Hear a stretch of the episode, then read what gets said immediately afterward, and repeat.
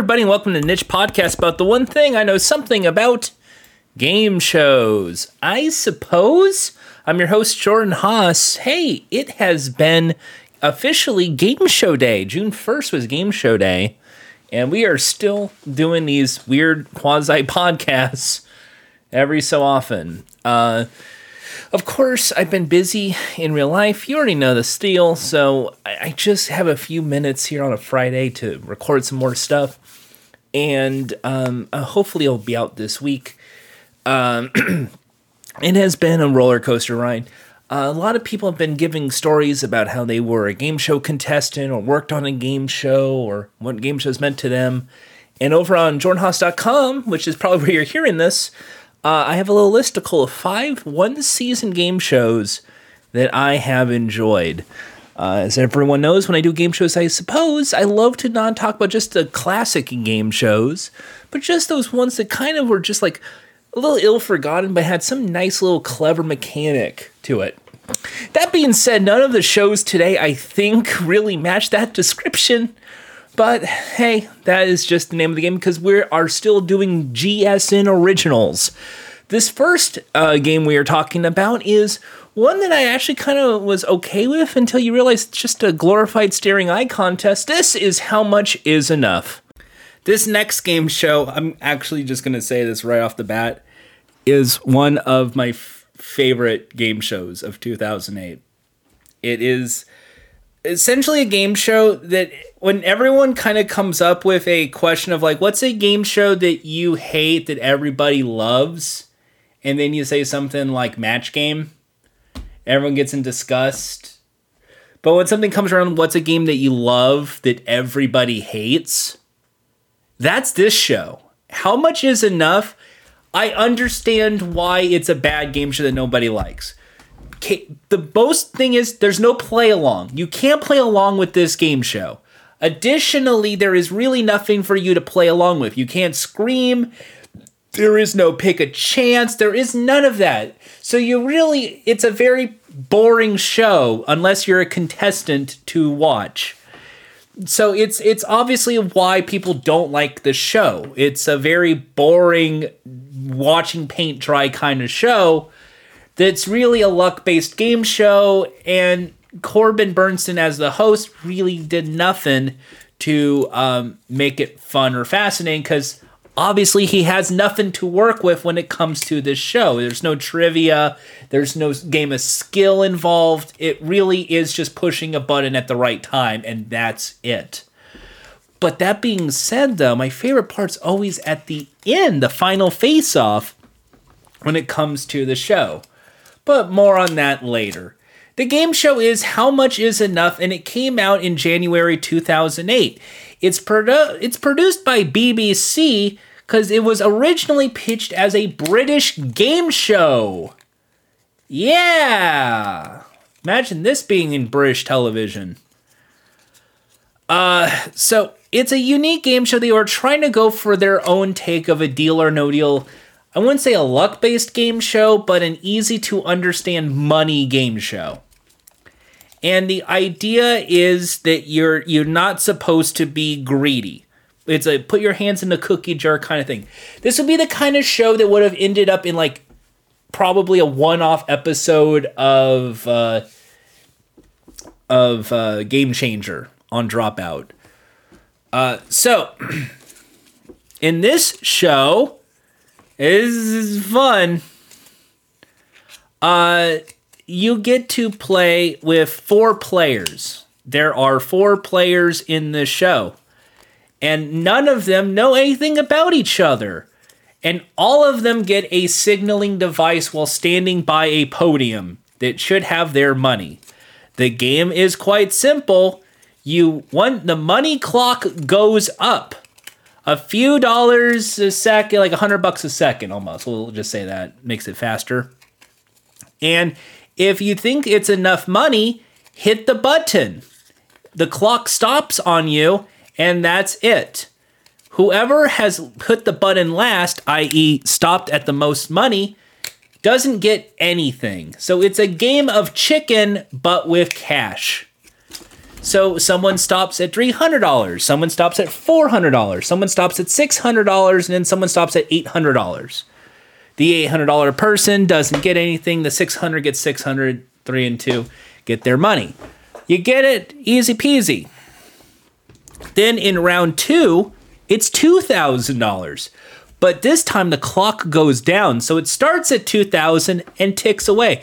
nineteen thousand six, nineteen thousand seven, fourteen, thirteen, twelve, twelve, nine, eleven, ten, nine, eight, seven, six, five, four, three, two, one hundred, zero. Once the four people have locked in, oh, let's just walk by. So-and-so hit two thousand and, and locked in at sixteen hundred. So-and-so locked in at fifteen hundred. Oh, that means the fifteen hundred's guaranteed. Is sixteen too greedy? Let's find out. So-and-so put eleven hundred. That's banked up.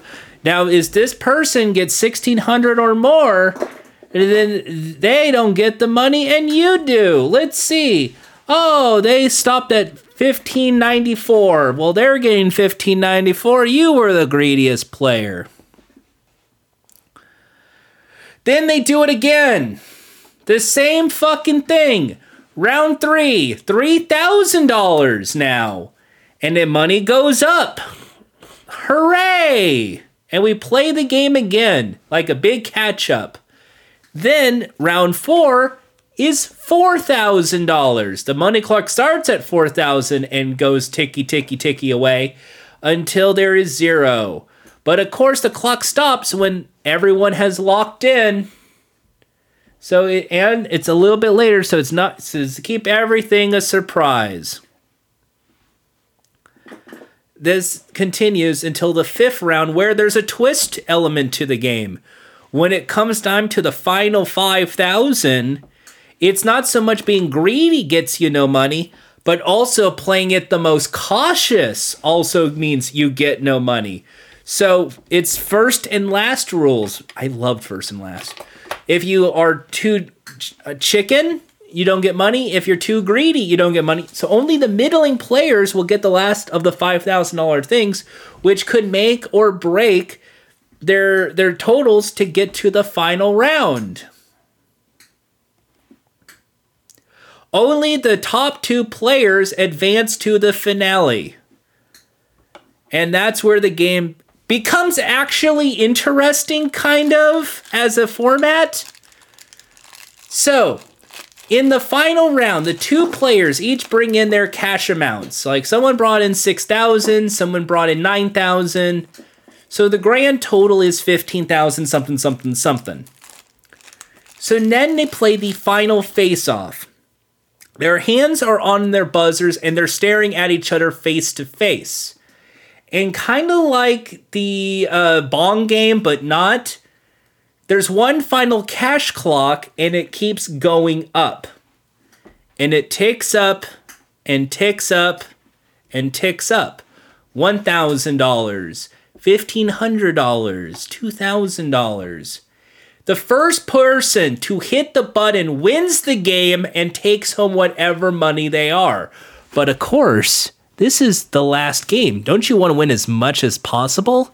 How much is enough for you to hit the button? So it keeps going. three thousand, thirty-five hundred, four thousand. Stop! And then Corbin stops the clock. Hey, you know, you guys, you you you for four thousand dollars, and one of you can win this game. I just want to know how much is enough. I just want to just play it along. Okay, restart the clock.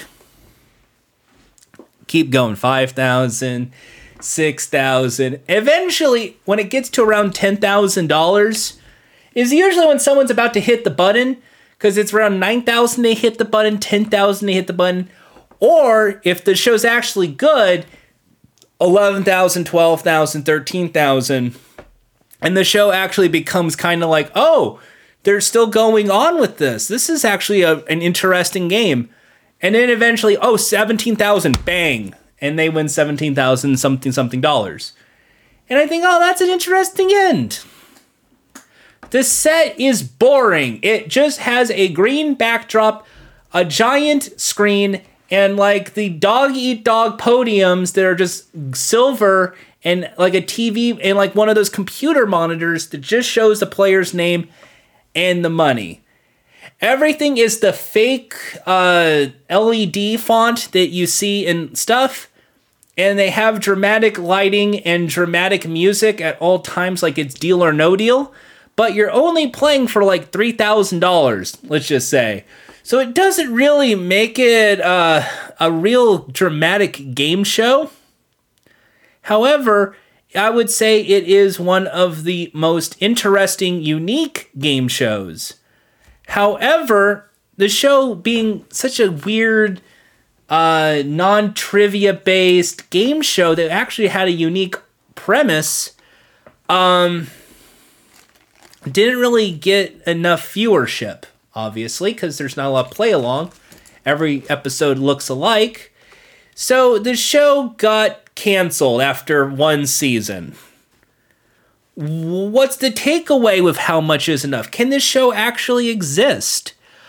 I, I'm going to answer a couple of those questions, and that's it. I think How Much Is Enough is an interesting game show premise, but I think that only works as a um, as a unique bonus round concept, or as a unique kind of way to fi- find make a final. If you have a prize cash, like, How Much Is Enough would work better if the idea was a uh, like a state of panic. Like, leave with the least or leave last, you are out. Like that, and then you shrink it down. That makes for a more dramatic elimination style premise, which will make the show more interesting in that regard. But there's nothing to do. And it's, on a state of panic, you're seeing people try and grab money and oh no, snakes and spiders. With How Much Is Enough, they're just, their hands are behind their back and they're hitting a button. That's it. Um, with something like, uh, with something like this, you would, it's better as like a, as a format for a new kind of game show. Like if you were doing a competition series, that's a what, like a, a boxed in game show, where there they are strangers that play as a team to build a bank of money, and that money changes with each challenge. And like, oh, we have uh four teams of two strangers, and team one got eliminated, now we have three, then three are out, now we have two. Oh, sorry, you didn't get the most money. Team one, you have won the show and has won forty-two thousand one hundred dollars. However, only one of you will get that money. It's time to enter the bo- and then play the How Much Is Enough face-to-face face-off, because then that actually adds a little level of drama to the game, which would be interesting. Additionally, something with the how much you want to take with you, I think that kind of works as like a starting round, but that's it. Uh, to just have the show be how much do you want and not, I, I think there's quicker ways to do that. The thing that did it the best is First and Last. I talked about that just a little bit earlier.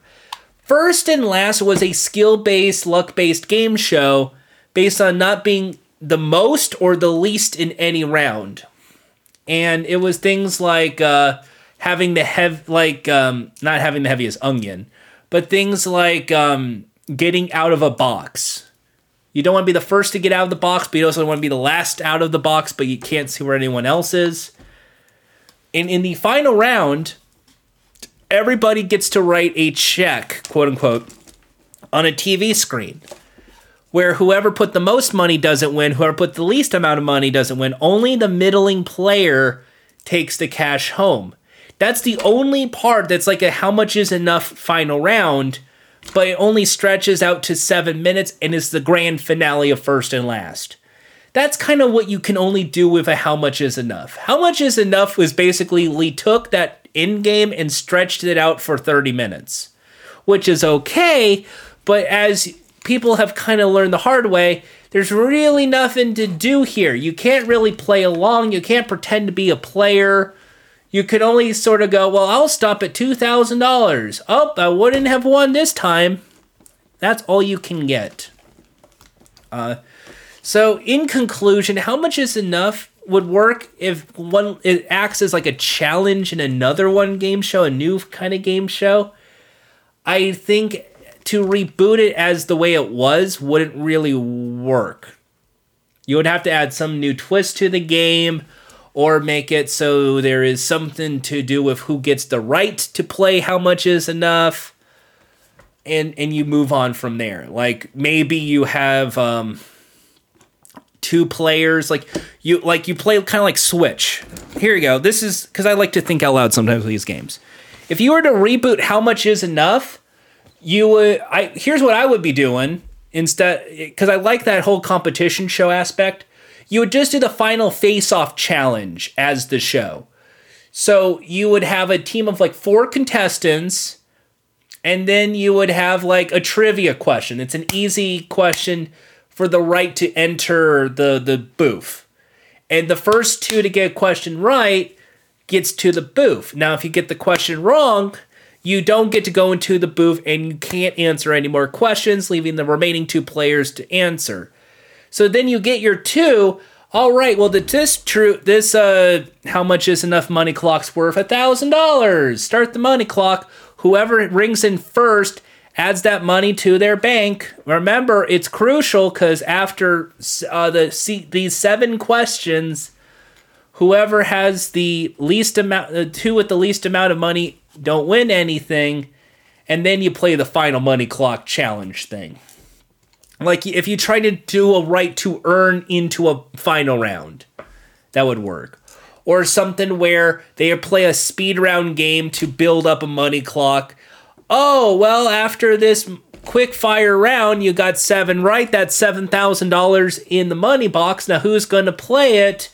It's the players with the most questions right that round. That is this and this. Now, enter the question. Things like that. That's another way you could have handled How Much Is Enough. But then you make it a trivia show, and you make it kind of like Switch. But it, to me, I, I think that that's how you would have to redo the show. You would have to make it so the money acts as a score, but to get to that point bank, you have to do something else to get to the bank. And then you have that only one can win challenge at the end. Because I think that's the best rewarding part of the show. And I think if you can make it so it's like, uh, like whoever gets... Actually, that would work. Now that I think about it, you can actually kind of write the show that way. Where it is like after five or like like four or five questions, like enough that everyone could kind of have a chance to win money. And then if there's like a zero, obviously they don't advance. But if there's a tie, it gets a little weirder. I, I think that could work. As long as you make like the head-to-head challenge thing a little faster, and you make it more about trivia or something, then it works. I think that's how you would make the show. You have to make it faster paced and have some other action going by. But as a standalone show, you're just watching a clock go up and watching paint dry in the process. But there's something there with that head-to-head hit the button challenge. And that's what I like about it. You know, the one thing I for actually forgot to point out when I recorded that episode a few weeks ago is that uh, How Much Is Enough is actually the very first game show I ever applied for um, because I just turned eighteen at the time, and G S N has a habit of just kind of casting anybody for their game shows. Of course, as you might have guessed, I've, I wasn't a contestant, never got picked up, uh, and then I kind of got an audition for Catch twenty-one, and then nothing happened with that either. So that's, that happens. It happens.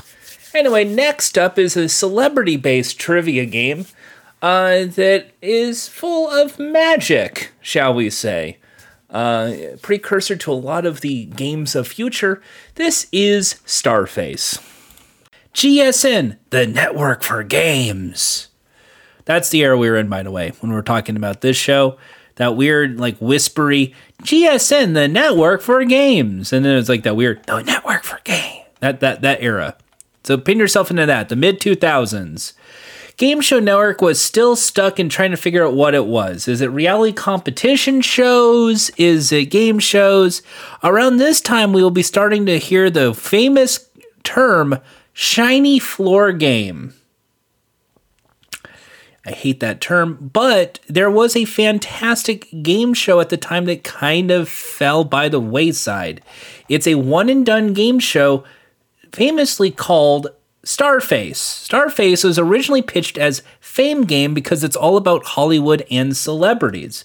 But because of its uh, essentially association with the National Enquirer, Starface would slowly transfer from a we're in Hollywood celebrity game show into one that the branding became more Hollywood gossip tabloid, which is kind of interesting because tabloids were still all the rage in the two thousands. Celebrities are dating who? Celebrities. They're just like us, living in Calabasas. Anyway, um, there are three contestants, and they're shown photos of celebrities. Uh, each celebrity then has a set of questions. The first question on each photo is identifying a celebrity, with each question thereafter being a follow-up about said celebrity. Uh, either their private life or whatever is their work. One set of questions was dubbed the National Enquirer Hot Corner, where the featured celebrity was someone who's very sexy. Another set of questions was dubbed Celebrity Trainwreck, where the featured celebrity was someone who had been in recent life trouble. Players who buzzed in and answered questions got points, the first correct an- with each correct answer being worth fifty points in the round. Then we go into round two. Round two is exactly like round one, except you guessed it. The values are doubled. Correct answers are worth one hundred points, and they are had following segments. I'm going to read this. No. This is from the wiki page, so I have not heard of any of these games. Below the Beltway, pictures of a politician, past or present, were revealed starting at their waist and zooming out on the body one bit at a time. C-cups, pictures of female celebrities, were revealed starting at their breasts and zooming out from the body a little bit at a time. This was uh, the two thousands. Uh, this was still the horny guy era. Yearbook, pictures of celebrity were revealed starting at the youth and going through maturity one photo at a time. For each segment, a clue was given for each stage of the reveal, after which the players could buzz in and guess who that person was. Anyone who guessed incorrectly was lo- locked out for the rest of the reveal, but if all three players were able to answer the follow-up questions. Other ones that were revealed but never shown, fifteen minutes of Fame, a segment that was rarely used, featured a person who only became famous because they were related to a celebrity. Mugshot, a segment that almost featured at the end of the round every episode, featured a celebrity mugshot who had been arrested at least once before. Round three, each player put on the mask of the same celebrity. All questions asked in this round were about that celebrity, and each time a player buzzed in, they had to phrase their answer in first-person form. Each correct answer in this round was double that, two hundred points. The player with the highest score at the end of this round won the game and advanced to the bonus round. In the case of a tie, one more question was asked. Whoever buzzed in with the correct answer won, but if they're wrong, by default, the other player wins. Got all that? That's the game. Simple, easy peasy. Leading to the bonus round, the winning player was shown two pl- two photos of two different celebrities and read a series of statements. sixty seconds were on the clock, and you had to guess which picture pertained to the statement. You know, I was once dating Heather Locklear. I was in a sitcom in the nineties. One of those. If the player made ten correct guesses before the six seconds, they win a vacation. Otherwise, they get one hundred dollars for each correct guess. That's right. They don't win prize money, they win a vacation. Just like Shop Till You Drop. Also, it's the ten and sixty, everyone's favorite default game show format. Now, I I think when I originally saw the pitch, I'm not sure this is the right one, but I believe Pat Finn was hosting the pilot. But in the case of Starface, they got Danny Bonaduce to host the show. Danny Bonaduce was a child actor from the Partridge Family, famous because as a child actor he spiraled out of control and was in the tabloids all this time. So because he's a con- quote-unquote controversial figure because of he drunk a lot and because of his drinking had issues, and those issues got photos, and those photos end up in tabloid magazines, he became the perfect host for a show like this. I think Dana Bucci gets a bad rap. I think he's still one of the, uh, he's still a, probably a nice person, um, but ends up getting stuck with this. So Starface is a nice celebrity game show, but the one thing I need to point out here is the set. So while we are talking about photos and showing, it is still at a time before L E D screens were all the rage and could easily viewpoint everything. So you end up with that really bad, dimly lit projection screens in the backdrop that looked like a Hollywood skyline, which is always beautiful. But to make things a little worse, the podiums. I'm going to actually say this. You know when like game shows have a podium for the contestants? Sometimes they look okay, sometimes they don't. I know a lot of people give bad grief to uh, Funny, You Should Ask, because their podium is just like a really bad computer screen that shows a hundred bucks in like an impact font, and this is like the twenty tens. But Starface should really take the cake for the ugliest podiums in game shows, because we are talking a blue backdrop and we're talking about the Arial font for points, fifty, one hundred, two hundred points. So it's like three hundred fifty points. And then the text for the contestants' names in Comic Sans. They get a Comic Sans font on a blue backdrop with a point, like a weird bullshit kind of Jeopardy, not Jeopardy, handwritten name with points. It's so fucking ugly. And when the whole premise of Starface is supposed to be this like tabloid journalism thing, I kind of were expecting more of that bold printing that looks like, you know, someone's head headshot. So instead of like National Enquirer, it would say Jason or Alex or France or so, something like that. No, you get Comic Sans, and you get the classic ding er, buzzer. It's a simplified game show of a who is a celebrity and then follow through. This would end up later uh, showing a lot of this. What we would see in Starface would later show up in a game show called Who the Fuck Is That? Uh, a one-and-off, like, two-week special from T M Z on the Fox-owned and operated specials to try and make a syndicated game show attempt, which kind of even borrowed the same finale of the here's a celebrity to facts associated with them. Um, so, essentially, T M Z has overtaken National Enquirer in celebrity gossip. And can the Starface show up again? Absolutely. Celebrities are always a popular thing, in, and it keeps going. They never really etch into the drama aspects of tabloid journalism when it comes to this, which was much to my surprise. Now, they do talk about like people, celebrities getting arrested, breaking up, spiraling out of control. They keep going into that kind of thing, but it's the stuff that would be as a hint to something else. So it's mostly about their work, not necessarily, hey, it's the celebrity that once uh, crashed a car. Like, it, it's something different, which I'm actually more appreciative of. Um, and while it's a, the subject is a celebrity, it's more played for laughs, which is actually a good thing. But it still is a very cheap set. And while Danny Bonaduce is a perfect kind of fit for a game show like this, it still never really feels sanitary. And I don't know if it's because of the tabloid stank that goes around all of this, but when it comes to like a pop culture-based game show, Hollywood Showdown already existed. And then later down the line, you would see People Puzzler with People Magazine, which is more squeaky clean than National Enquirer.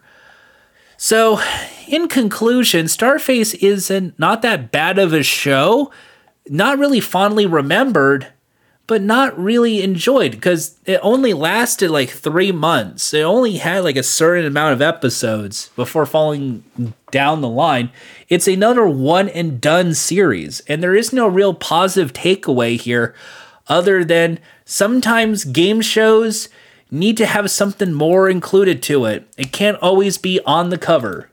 All right, so before we continue on with the Game Show Network updates, uh, because it was National Game Show Day, I have a quick news report. Uh, Family Feud and uh, Drew Carey's The Price Is Right is now available as a fast channel. Uh, so if you really want to see Richard Dawson, Ray Combs, or Drew Carey, uh, classic game shows are back. I I spent a couple of days watching them. Uh, the Dawson Combs ones, I love them, but I, I mean, like, I've watched so much Game Show Network back in the day that I, I'm kind of so desensitized to so many of those episodes. And as for Drew Carey, it's early Drew.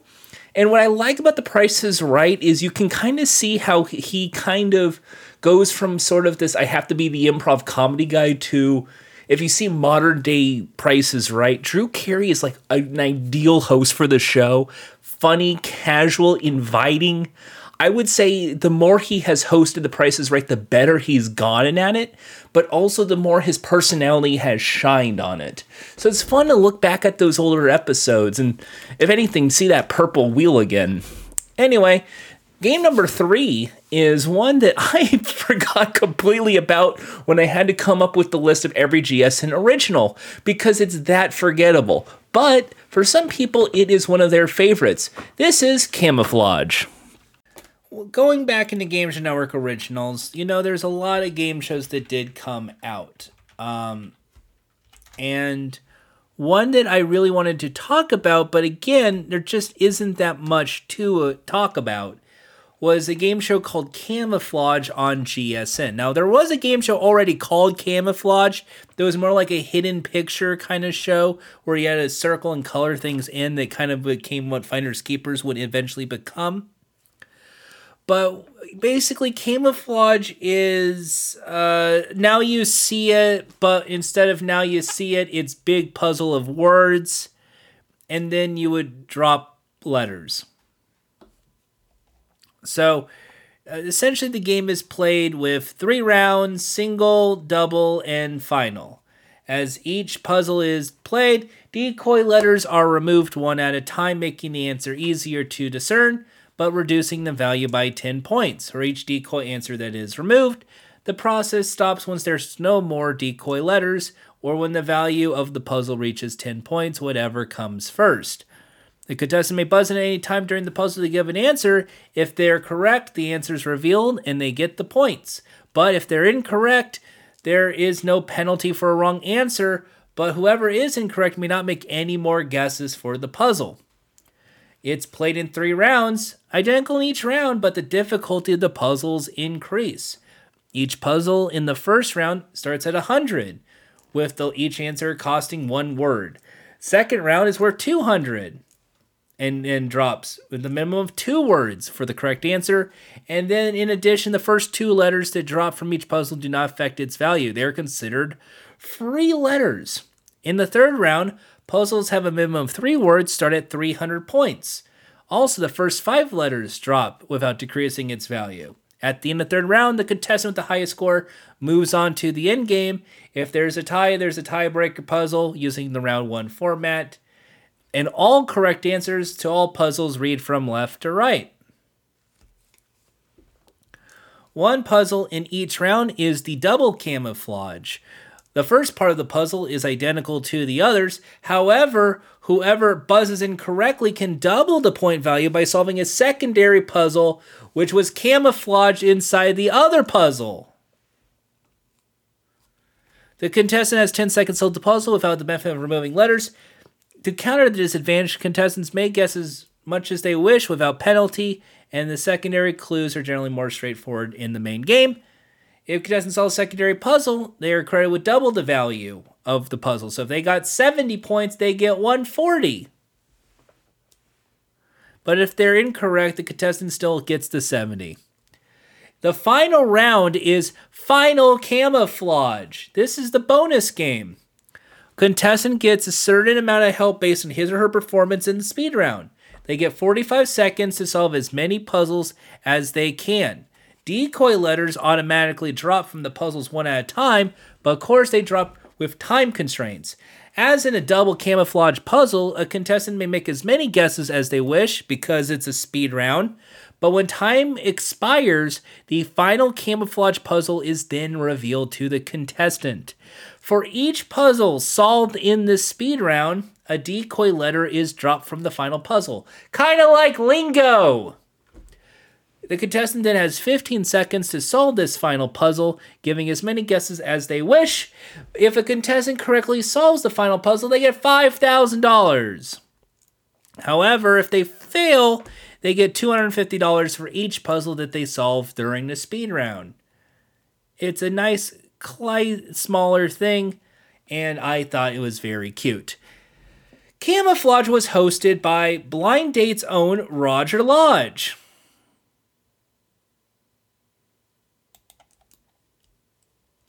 That, did you like that?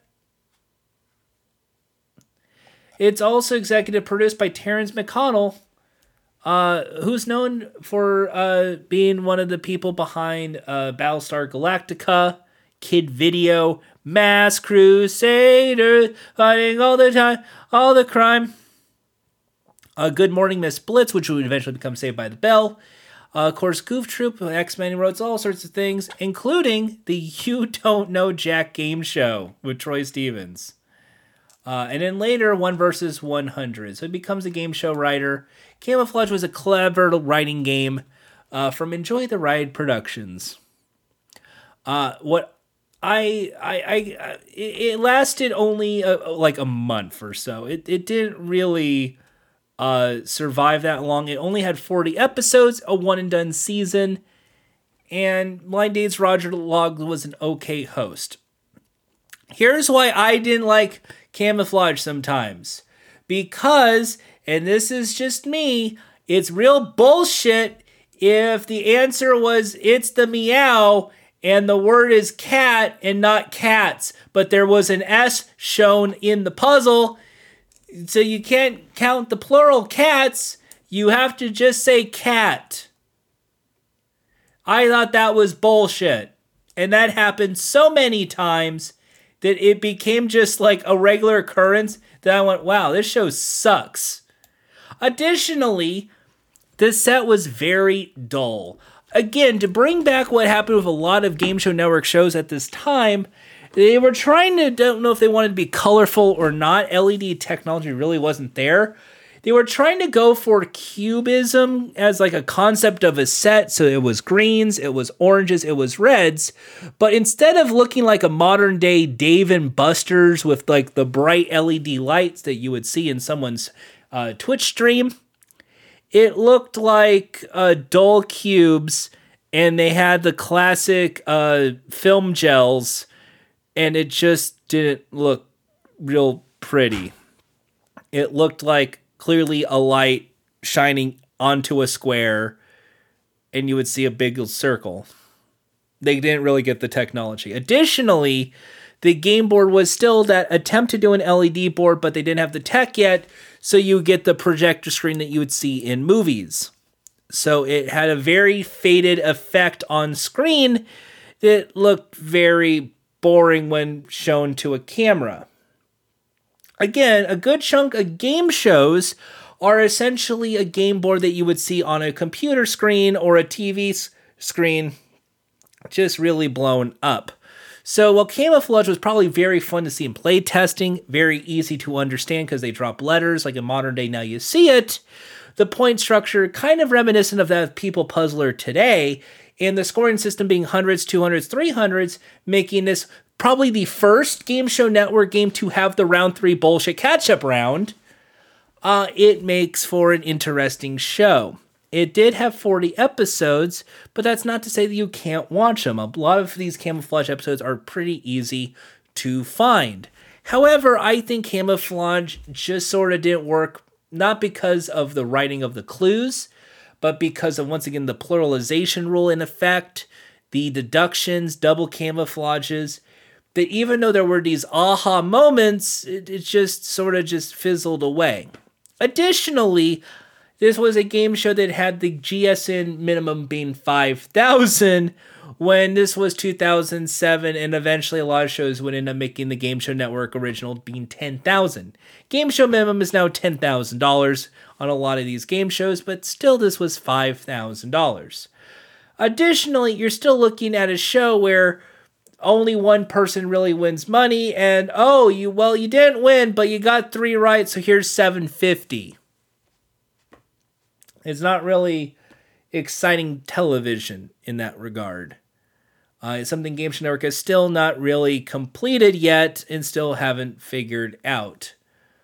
Um, I think Camouflage was a clever concept of a show, a clever word game, but it just never really had the light of day, not because of Roger Lodge's hosting, which I thought was really good, but because of a very boring set, uh, a game where you would look at the screen, which had the, the play along early G S N things. Basically, I'm trying to get at for this whole Camouflage like part of the episode is this was the very first default G S N original show.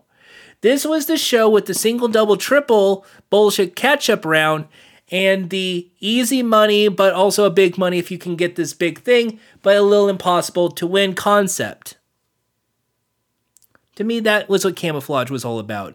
Being the G S N original before G S N originals were really uh, their defaulted behavior. Uh, additionally, it was barely any play along, even though the screen was there and you could easily play along.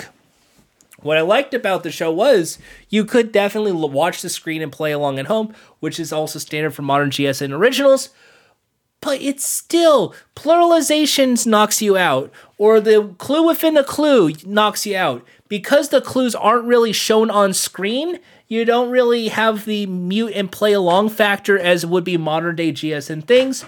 So if they ever brought back Camouflage, the quickest thing you could do is put the clues on the screen while you show it. Also, you would have a much brighter set because the technology has improved. Um, but also, I don't like point values and all this weird. It, it's too complicated because, oh, you're playing for sixty, then fifty, and it's just, nah, not for me. But if it was for you, I understand. It could obviously have been a lot better. Um, but, hey, that's what happens. Uh, I did play at one point the uh, play at home game on game show network dot com, and all I remember was the pluralization rule fucked me over on that game as well. Uh, so so that that's it. Camouflage. It's a show, I guess. All right, so a quick question. Uh, you know, we talk about game shows here, and and it's it's a silly question. Do Mister Beast's videos count as a game show? Technically speaking, they're challenge videos on YouTube, so yeah. However, he rarely replicates, and a lot of the contests that he does have already kind of become game shows in and of itself. Uh, the Touch the Truck Challenge has been on television since like the sixties and seventies. Additionally, you've also seen them on radio since as early as the forties. Uh, additionally, uh, a lot of Mister Beast's content is kind of what would be true for consequences or little prank things as well. Uh, but his channel itself isn't about the games and challenges that he gives people, gives away cars and money, because sometimes he does like these adventurous things, like we bought the most expensive thing. It's it, in some ways he's flaunting money, in other ways he's using money for content, and you gotta respect that sometimes, especially in terms of YouTube, which is notoriously cheap. So essentially, even though you can always have your kind of opinions on Mister Beast, he is really throwing shitloads of money at some of these YouTube videos to amass millions and millions in a way that game shows can't really do these days. So in some form, Mister Beast is sort of a reviving a few old school game shows and money giveaways. Uh, that being said, it's not he's not a game show host. He's not a it's not a game show channel, so it's not really one for me to talk about from time to time. Although he does like Squid Games in real life and all that, and those are always like modern day challenge videos and reality show competitions. But eh, sometimes like the giveaway of Tesla, you're just like, oh, okay. But that that's just the name of the game. Anyway, Uh, now imagine we're behind a black and white screen, and Bob Goen is back to give clues. This is That's the Question. This next game show is, I will say, one of my favorite guilty pleasure Game Show Network shows. Uh, because I don't think a lot of people remember this show. It came around the time when a lot of people who were in that game show fandom kind of thing sort of dropped off, and the tape trading all started on YouTube. But G S N really wanted to try new game shows. And as was the case to so many, you would see what's a popular game show in another country and try and um, make it here. In the case of uh, Lingo, that's exactly what happened. With Lingo, the first season was filmed in the Netherlands, and then every season thereafter was filmed here. So they did the same kind of replication with another word-based game, and that was That's the Question. That's the Question is essentially only lasts about two seasons. The first season was filmed entirely in the Netherlands. The casting was all people who uh, speak English and live in the Netherlands. So a lot of the questions were a little bit more um, generalized, shall we say, compared to season two when they filmed it here in Los Angeles. So the show, I think, is one of my favorites because it's essentially a hangman-style game, a randomizer-style game, something that's a bit like Definition but without the bad puns. And, and this is the biggest thing I would say, it was hosted by Bob Goen. Uh, essentially, I always will keep saying this, I think Bob Goen got the worst end of a, of a stick when it came to game shows. Bob Goen is a classic game show host who ended up not really getting that many style shows. He hosted Wheel of Fortune for a while. He hosted Blackout in the eighties. He was the primary guy on G S N Live and Game Show Network Play T V. He's essentially an everyday game show host who never really got his big break. So Chuck Woolery getting Lingo, I mean, he had a few shows. Bob Goen, the other Wheel of Fortune host, he gets this word-based show. And it's actually very, very simple to understand. There's a basically like a Wheel of Fortune phrase with a question mark at the end, and at the bottom is the answer. And just like Press Your Luck, or just like, uh, I guess, Wheel of Fortune, but not really, what would happen is that there's a two-team game. It's a two-player game. It's a head-to-head challenge.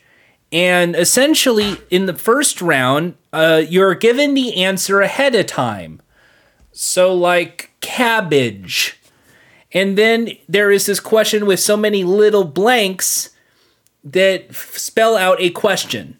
And with a randomizer, it goes beep, boop, beep, boop, beep, boop, boop, beep, boop. And then you slap the buzzer. And when you slap the buzzer, wherever it lands on is determined by the amount of letters in the puzzle. So obviously a who, what, when, where, why will be the first letter in the puzzle, and that's a W, and everything thereafter accordingly. So like an A, a B, a C, a D. So there's twenty-six different letters. Obviously they don't have any ones that aren't in a puzzle. So theoretically every round, as we'll say it, is roughly about, just like in a regular hangman puzzle, about fifteen to sixteen actual letters. So about fifteen to sixteen actual questions. When the randomizer lands on a letter, uh, that is the value of the question. The question is, so if there was like six A's in the puzzle, it's worth six points. If it is uh, an R, uh, there will be seven points. They, they don't know if it's an R or an A or whatever. You can get a good hunch.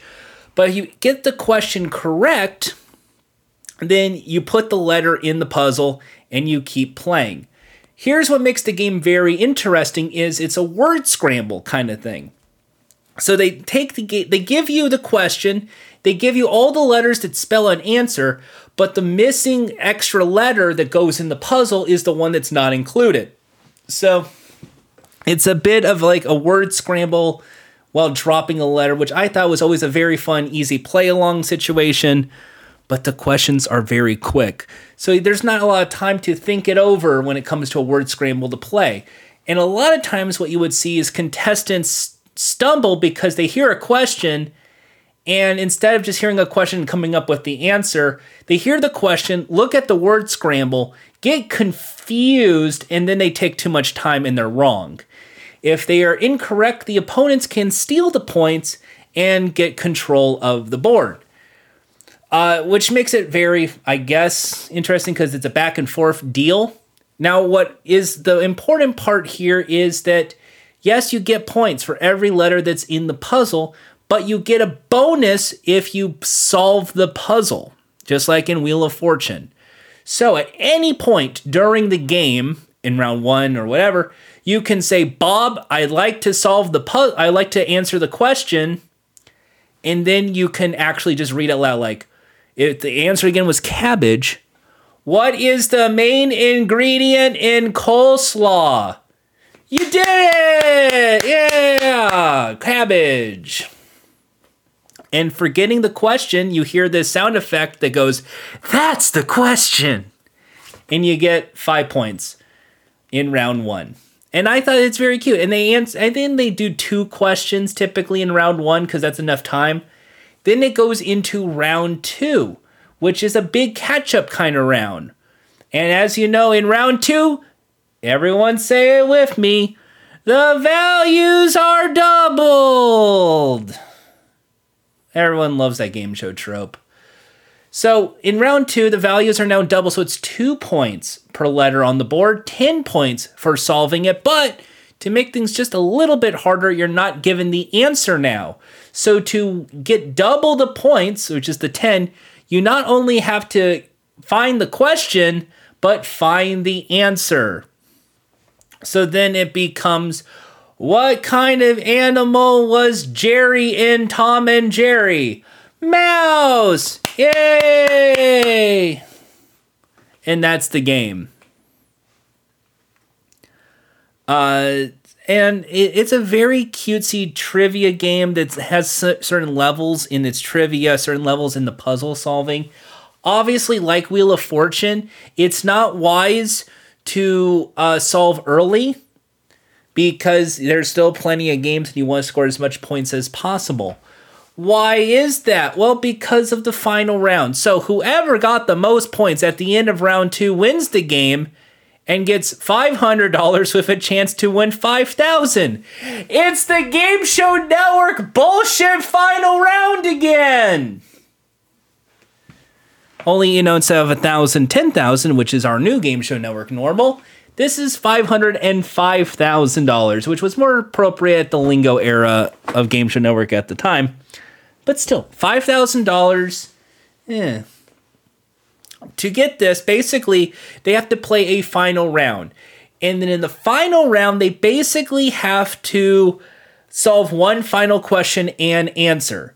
To do that, just like in the front game, randomizers slap the button, they get a question. If they're right, the letter lights up, and they go on to the next one and try and solve as many as they can in the time provided. If they are wrong, they are stuck on that letter until they get a correct answer. Don't tell anybody, but the questions in that final round are all pretty much the same, but they just include the final letter. So really, there's nothing different. So in the speed round, they have to get as many questions as they write in the time provided, which makes for a very interesting final round. It's not a get ten in sixty second situation. It is essentially a cross between a, it's a two-part finale, like Lingo, the bonus Lingo sprint, and then the draw the balls. In the case of That's the Question, it is ring in, answer a question, get a letter, ring in, get a question, get an answer, keep going as quickly as you can. The amount of time you get is the amount of points you scored in the front game. So if you ended up winning with ninety-six points, you get ninety-six seconds to answer as much as you can.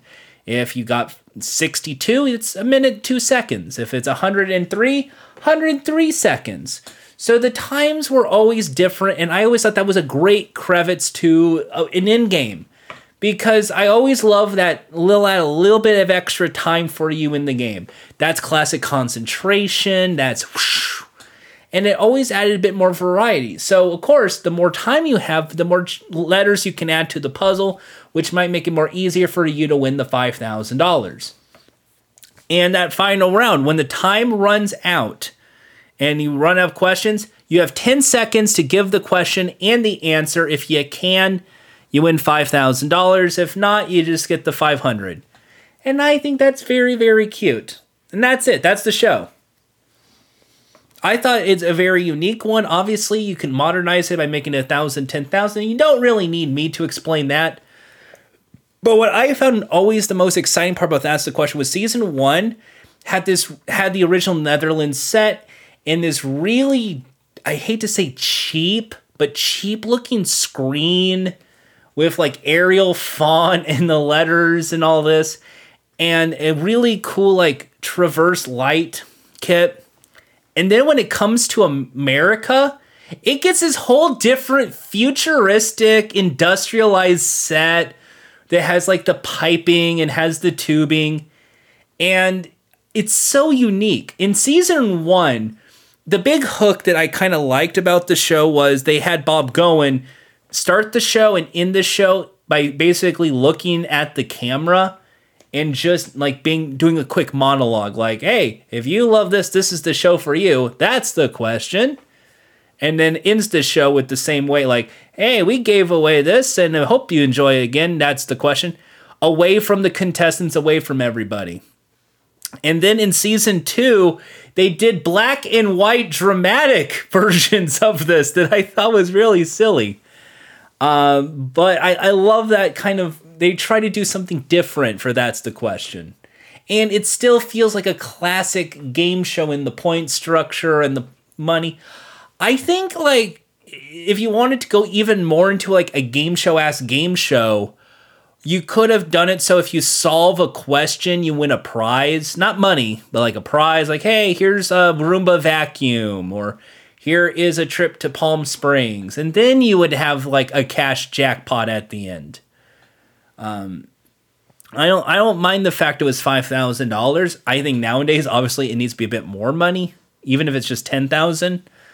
Uh, but it, it's a very simple game show, very easy to understand. And I th- think when we look at like a lot of the G S N originals in this like two thousands era, a lot of them didn't really figure out the big hook is games that you can play along with by looking at the screen on mute.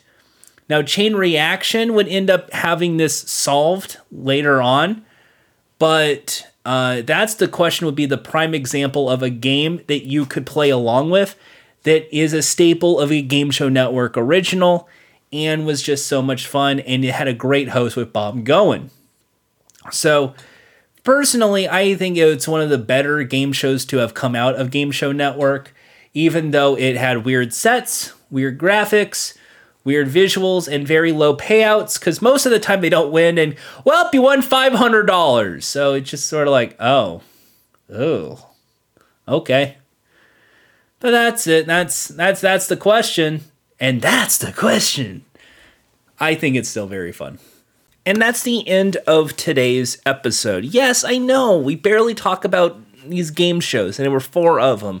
But again, I have to remind you, these are, we're now talking about in this sort of era of game shows, I suppose, not a lot of shows I fondly love enough to talk about for thirty, forty, fifty, even an hour at a time. And because these are necessary to get the full uh, Game Show Network original experience, I figure it's good to have all these in little chunks and just go through them willy-nilly.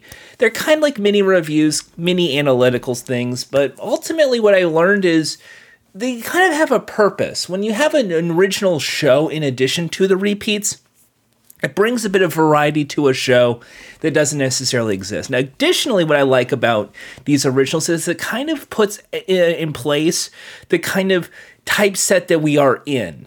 Uh, with the case of these episodes today, uh, How Much Is Enough uh, came from the luck-based game shows of the day.